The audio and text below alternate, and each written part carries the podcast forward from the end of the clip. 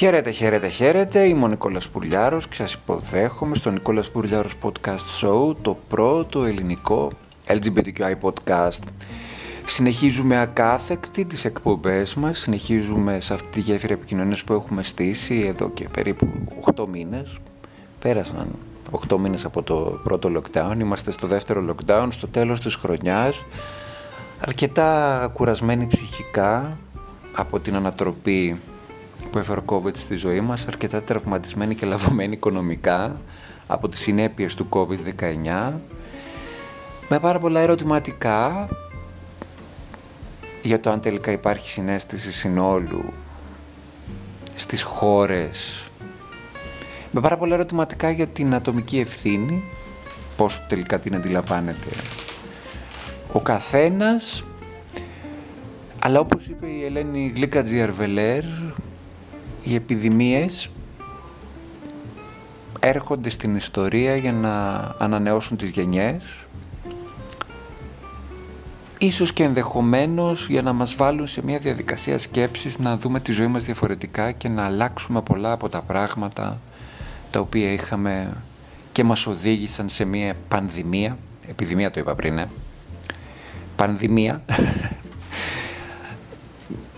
να αλλάξουμε πράγματα τα οποία οδήγησαν την ανθρωπότητα στην πανδημία. Δεν ξέρω κατά πόσο έτσι αυτό είναι εφικτό με έναν τρόπο πολύ δεδομένο. Δεν, δεν ξέρω και κατά πόσο εύκολη είναι η στροφή του τιμονιού έτσι δραστικά. Ωστόσο, στη σύγχρονη εποχή, καθότι και σπουδάζω και ιστορία, βλέπω κάτι πάρα πολύ ενδιαφέρον, ότι η ιστορία γράφεται σε μικρότερα χρονικά περιθώρια, σε μικρότερα χρονικά πλαίσια, οπότε αυτό σημαίνει ότι μπορεί να έχει και αρκετά πιο γραμμική πορεία και να τρέχει πιο γρήγορα και οι αλλαγές να αφορούν αρκετά περισσότερους ανθρώπους. Πριν από τέσσερα χρόνια στεναχωριόμασταν για την εκλογή Τραμπ, που ξέραμε ότι είναι και ομοφοβικός, ρατσιστής, μισογίνης, επανέφερε ρητορική μίσους, συμπεριφέρθηκε όπως συμπεριφέρθηκε. Τέσσερα χρόνια μετά όμως βλέπουμε ότι η πιο ισχυρή δύναμη της, του κόσμου έμαθε το μάθημά της, έμαθε από τα λάθη της, έμαθε από την πρόσφατη ιστορία της και το διόρθωσε.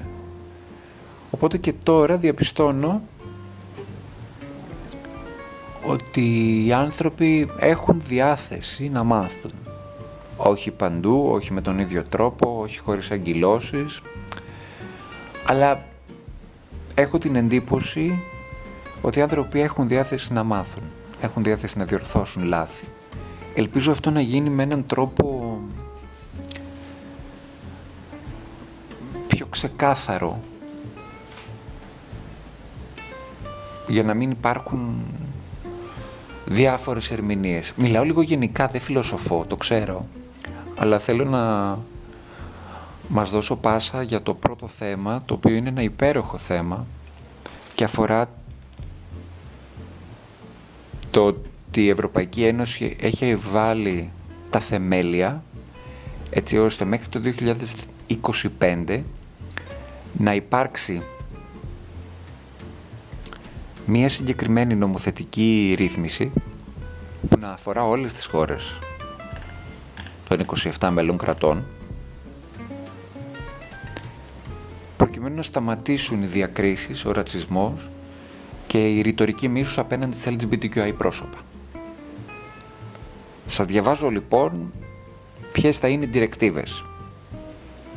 Εντοπισμός των διακρίσεων ειδικά στους χώρους εργασίας. Διαβεβαίωση ασφάλειας προστασίας ενάντια στα εγκλήματα μίσους και στη ρητορική μίσους. Προστασία των δικαιωμάτων των οικογενειών του ουράνιου τόξου με ε, αμοιβαία αναγνώριση της ε, γονικότητας, πατρότητας, μητρότητας στις χώρες των μελών της Ευρωπαϊκής Ένωσης και προσπάθεια η ισότητα των ΛΟΑΤΚΙ προσωπικότητων να γίνει αποδεκτή σε όλο τον κόσμο. Όπερ καθερμινευόμενο. ρητορική μίσους, εγκλήματα μίσους, από το πιο μικρό στο πιο μεγάλο, διακρίσεις στο χώρο εργασίας. Τελειώνω. Έτσι απλά. Σεβασμός των Ευρωπαίων των 27 κρατηδίων της Ευρωπαϊκής Ένωσης των 27 states οπουδήποτε στον κόσμο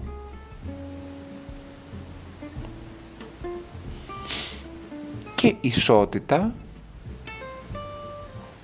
των προσωπικών αυτών επίσης και έξω από τα σύνορα της Ευρωπαϊκής Ένωσης. Θα μου πείτε τι συζητάμε τώρα, μέχρι το 2025 είναι πέντε χρόνια. Εντάξει, κατά τόπους υπάρχουν νόμοι για αυτό το ζήτημα. Αλλά, εν πάση περιπτώσει, γιατί όχι; Να τεθεί ένα πανευρωπαϊκό πλαίσιο. Επιτέλους πρέπει να θωρακιστούμε πανευρωπαϊκά. Και να μην ξεχνάμε ότι μέσα στην Ένωση μας υπάρχουν ομοφοβικά κράτη όπως η Πολωνία και η Ουγγαρία τα οποία απολαμβάνουν ωφέλη οικονομικά από τους προϋπολογισμούς αλλά δεν έχουν προχωρήσει στον εκδημοκρατισμό και τη θέσπιση ανθρωπίνων δικαιωμάτων στη χώρα τους. Και αυτό θα είναι επίδικο και στην επόμενη Σύνοδο κορυφής το Δεκέμβριο για τον απλούστατο λόγο ότι η Ολλανδία, η οποία είναι μια χώρα που πληρώνει αρκετά στον ευρωπαϊκό κορβανά, μέσα στα επίδικα, τα αιτήματα που έθεσε, πολύ σωστά κατά τη γνώμη μου, για την διαχείριση του Ταμείου για την αντιμετώπιση των οικονομικών συνεπειών από την επέλαση της πανδημίας του COVID, εκδημοκρατισμό. Δηλαδή, σεβασμό των ανθρωπίνων δικαιωμάτων, δηλαδή σεβασμό των ΛΟΑΤΚΙ δικαιωμάτων. Γιατί ο εκδημοκρατισμός δεν είναι απλώς μόνο μια πολιτιακή πράξη που είναι θεμελιώδες ζήτημα σαφώς, αλλά είναι και ανοίγει και τις πόρτες για την οικονομική ανάπτυξη, έτσι ώστε η Ελλάδα, η Κύπρος, η Ιταλία, η Ουγγαρία, η Πολωνία, η Ρουμανία να έχουν ανοιχτές κεραίες και ανοιχτούς θύλακες επιχειρηματικότητας για να μπορούν να έχουν δικό τους πλούτο και να μην περιμένουν επιχορηγήσεις από κορβανάδες στο στενό οικονομικό πεδίο. Άρα η Ευρώπη μας είναι ισχυρή. Και όσοι νομίζουν ότι είναι ΛΟΑΤΚΙ ακτιβιστές κράζοντας και προσβάλλοντας την Ευρώπη κάνουν λάθος να τα ξεκαθαρίζουμε. Η Ευρώπη αγωνίζεται για τα ΛΟΑΤΚΙ δικαιώματα και πολιτιακά, σαν, σαν πολιτιακό θεσμό και νομοθεσία και οικονομικά και είναι και πάρα πολύ σωστό. Οι gay business αποδίδουν. Και σκέφτεται το αυτό;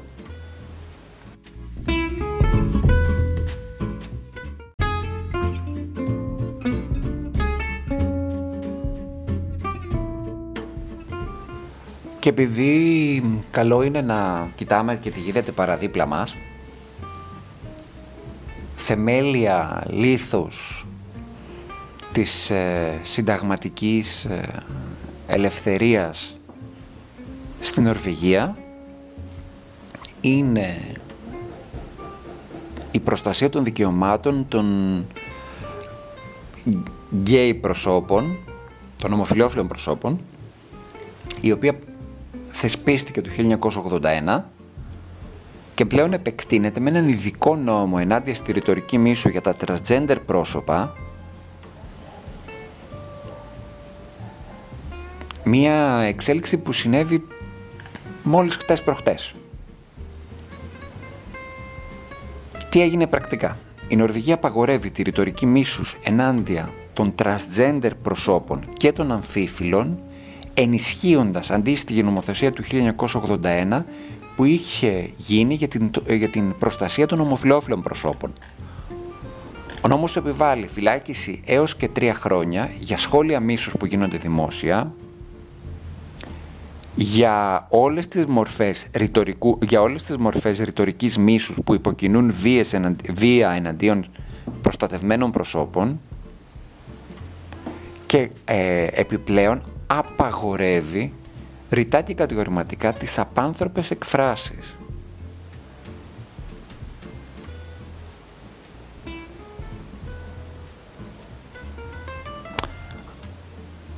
Άρα, υπάρχει δίκτυ προστασίας πάρα πολύ σημαντικό στην Νορβηγία. Υποθέτω ότι με αυτόν τον τρόπο θέλει να κινηθεί και η Ευρωπαϊκή Ένωση. Θα μου πεις τώρα, η Ευρωπαϊκή Ένωση είναι μια καινούρια ένωση, εν πάση περιπτώσει δεν θα μπορούσε να έχει από το 1981 το ίδιο νομοθετικό πλαίσιο. Είναι λίγο ζόρικα τα πράγματα. Η Νορβηγία όμως το ξεκαθαρίζει μια και καλή. Το ξεκαθάρισε το 1981, το ξεκαθαρίζει και τώρα.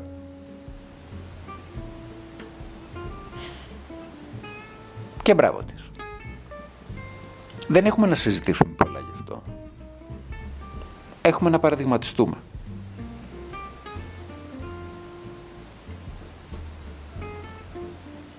Άρα, κοιτάμε τον πολιτισμένο κόσμο γύρω μας. Ευτυχώς, μέσα στην καταχνιά που έχει γενικώς η ελληνική κοινωνία, βλέπουμε ότι κάποια μυαλά αρχίζουν να ανοίγουν.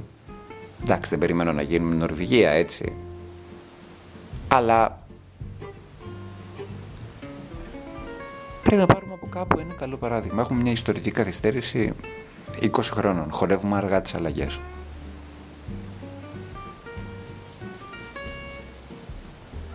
Αλλά εγώ γουστάρω πάρα πολύ. Γιατί υπάρχει αυτό το δίκτυο. Γιατί η Ευρωπαϊκή Ένωση θα κυνηγήσει την Πολωνία και την Ουγγαρία. Γιατί η Νορβηγία είναι ένας φάρος των ΛΟΑΤ και δικαιωμάτων. Και γιατί πρέπει επιτέλους να ξυπνήσουμε και να μην νιώθουμε άβολα με αυτό που είμαστε. Ίσως γιατί και εμείς, ειδικά η δική μου γενιά των 40 δεν έχουμε μεγαλώσει με εσωτερικευμένη ομοφοβία. Και να διεκδικήσουμε αυτό το οποίο μας ανήκει σαν ανθρώπους. Το να συνεπάρξουμε τα δικαιώματα του να ζήσουμε όπως όλοι οι άλλοι. Είναι πάρα πολύ σημαντικά όλα αυτά. Και χαίρομαι που είναι έτσι τεκτονικές οι αλλαγές και ότι ο COVID δεν τα... δεν τα αφήνει αυτά τα ζητήματα πίσω. Αντιθέτως νομίζω ότι το γεγονός ότι έκανε κάποιες ρατσιστικές κινήσεις η Ουγγαρία που δεν επιτρέπει την αλλαγή ταυτότητας στα στρατζέντε πρόσωπα ή θέλει να απαγορεύσει λέει τις υιοθεσίες των LGBTQI οικογενειών. Εντάξει, όλα αυτά ο Όρμπαν είναι φασίστας. Το πώς η Ουγγαρία, η οποία υπέφερε από το φασισμό και τον ναζισμό, έχει γυρίσει τώρα εκεί σε έναν περίεργο εθνικισμό, είναι ένα καλό ζήτημα να εξεταστεί και ότι η Ουγγαρία τα θέλει όλα δικά της. Θέλει ένα περίκλειστο κράτος με φασιστική νομοθεσία, αλλά θέλει και τα λεφτά της Δημοκρατικής Ευρωπαϊκής Ένωσης. Κάτι πρέπει να γίνει εκεί. Σαφώς. Αλλά εγώ νιώθω χαρούμενος. Νιώθω χαρούμενος γιατί όπως είπα και στο προηγούμενο, βλέπω ότι η ιστορία γράφεται πιο σύντομα πια και αυτό εμένα με καλύπτει πάρα πολύ. Χαίρε Νορβηγία. Σε ευχαριστούμε που υπάρχεις και σε ευχαριστούμε που τοποθετείς κάποια πράγματα πολύ προωθημένα.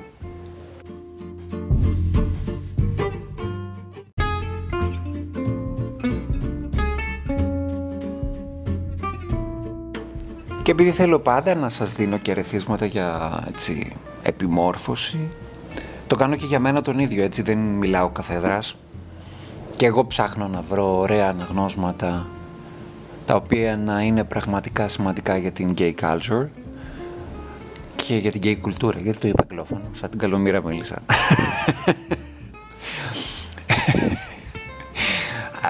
ίσως αυτό να είναι ένα από τα πιο ωραία πράγματα σε αυτή την εκπομπή στο Νικόλας Πουρλιάρος Podcast Show γιατί ε, αυτό σαρκάζομαι. Λοιπόν, σας συστήνω το βιβλίο με τον τίτλο Less για όσους έχετε καλά αγγλικά σαν της καλομήρας. Το έγραψε ο Άντριου Σον Γκριερ. Είναι το βραβείο Pulitzer του 2018. Είναι το έκτο του μυθιστόρημα. Η πλοκή του βιβλίου έχει να κάνει με τον Άρθρο όταν φεύγει από την πόλη του για να αποφύγει το γάμο του πρώην συντρόφου του και ξεκινάει ένα ταξίδι να κάνει το γύρο του κόσμου που του αλλάζει τη ζωή. Πήρε το βραβείο Pulitzer του 2018, είναι ο πρώτος ανοιχτά γκέι άντρας που το πήρε και πρέπει να είμαστε περήφανοι γι' αυτό. Είναι ένας ε, εξαιρετικός τύπος ο Άντριου Σον Γκρίερ. Γεννήθηκε στην Ουάσιγκτον το 1970, είναι γόνος δύο... Οι γονείς του ήταν και οι δύο επιστήμονες. Μεγάλωσε στο Maryland, σπούδασε στο Brown. Έχει γράψει σε πολύ σημαντικά έντυπα όπως το Esquire, το The Paris Review, το New Yorker. Έχει πάρει πολλά βραβεία, αυτό είναι το σημαντικότερο βέβαια το Pulitzer. Και από ό,τι έχω μάθει του αρέσει η Ιταλία και για κάποιο χρονικό διάστημα βρίσκεται στη γειτονική χώρα.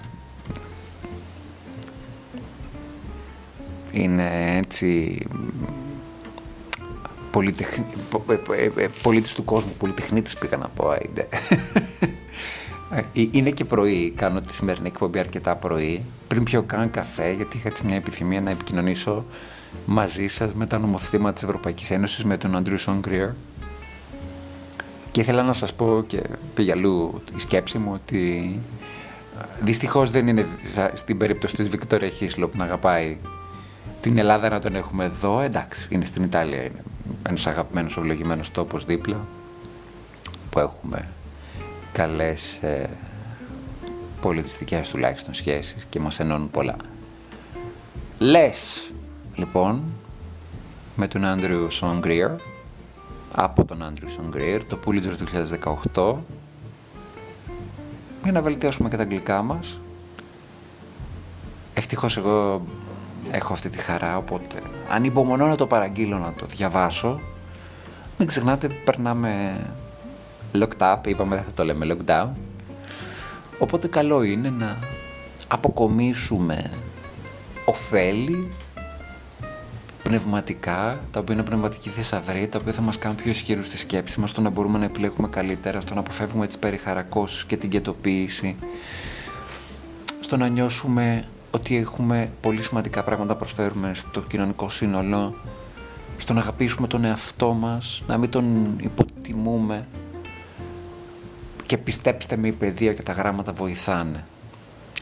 Σας ευχαριστώ πάρα πολύ που ακούσετε τη σημερινή εκπομπή. Να σας ζητήσω συγγνώμη αν ήμουν λίγο πιο χήμα από ό,τι συνήθως.